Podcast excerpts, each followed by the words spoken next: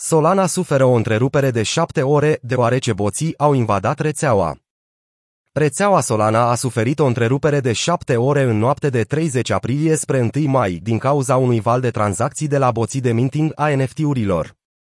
Un record de 4 milioane de tranzacții sau 100 de gigabits pe secundă de date au congestionat rețeaua, împiedicând validatorii să ajungă la un consens, ceea ce a dus la întreruperea rețelei Solana la aproximativ ora 23 pe 30 aprilie. Validatorii nu au reușit să repornească cu succes rețeaua principală decât șapte ore mai târziu, la ora 6 pe 1 mai.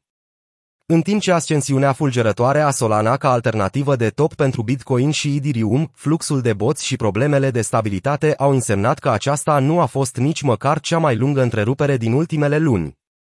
Boții au atacat o aplicație populară, numită Candy Machine, pe care proiectele NFT de pe Solana o folosesc pentru a lansa colecții. Într-o postare pe Twitter de la Metaplex, compania a confirmat că traficul de boți din aplicația lor a fost parțial de vină pentru prăbușirea rețelei. Metaplex a spus că acum intenționează să implementeze o penalizare de 0,01 sol, care va apărea ori de câte ori un portofel încearcă să finalizeze o tranzacție nevalidă, ceea ce este făcut, de obicei, de boții care încearcă orbește să minteze. Creatorul Candy Machine va avea dreptul de a decide, la discreția sa, cum vor fi utilizate fondurile colectate din astfel de penalități. Cofondatorul Anatoli Iacovenko, care a spus că a fost într-o călătorie în timpul întreruperii, a creditat comunitatea validatorilor pentru că a condus recuperarea rețelei principale. Sâmbătă, el a fost criticat pe Twitter pentru presupusa sa dispariție în timpul întreruperii a rețelei. În pregătirea pentru repornire, validatorii s-au gândit dacă să implementeze cod care să blocheze temporar tranzacțiile cu Candy Machine. Unii au dezbătut subiectul pe serverul de Discord dacă o astfel de mișcare constituie cenzură.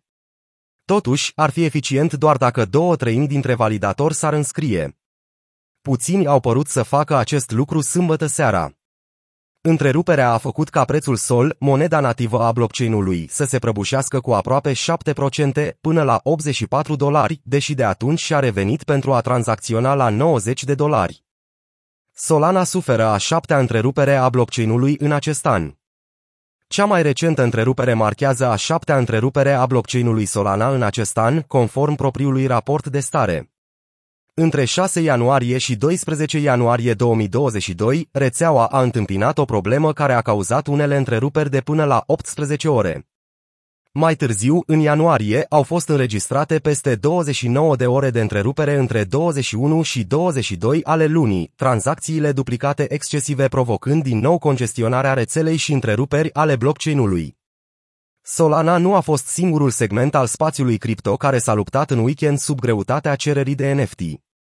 Cererea de teren digital într-un joc metavers nelansat de către creatorul Bored Ape Yacht Club a fost atât de mare sâmbătă încât a provocat o creștere vertiginoasă a taxelor de tranzacție pe rețeaua Ethereum, ceea ce înseamnă că a costat temporar mai mult să mintezi un NFT decât să cumperi teren.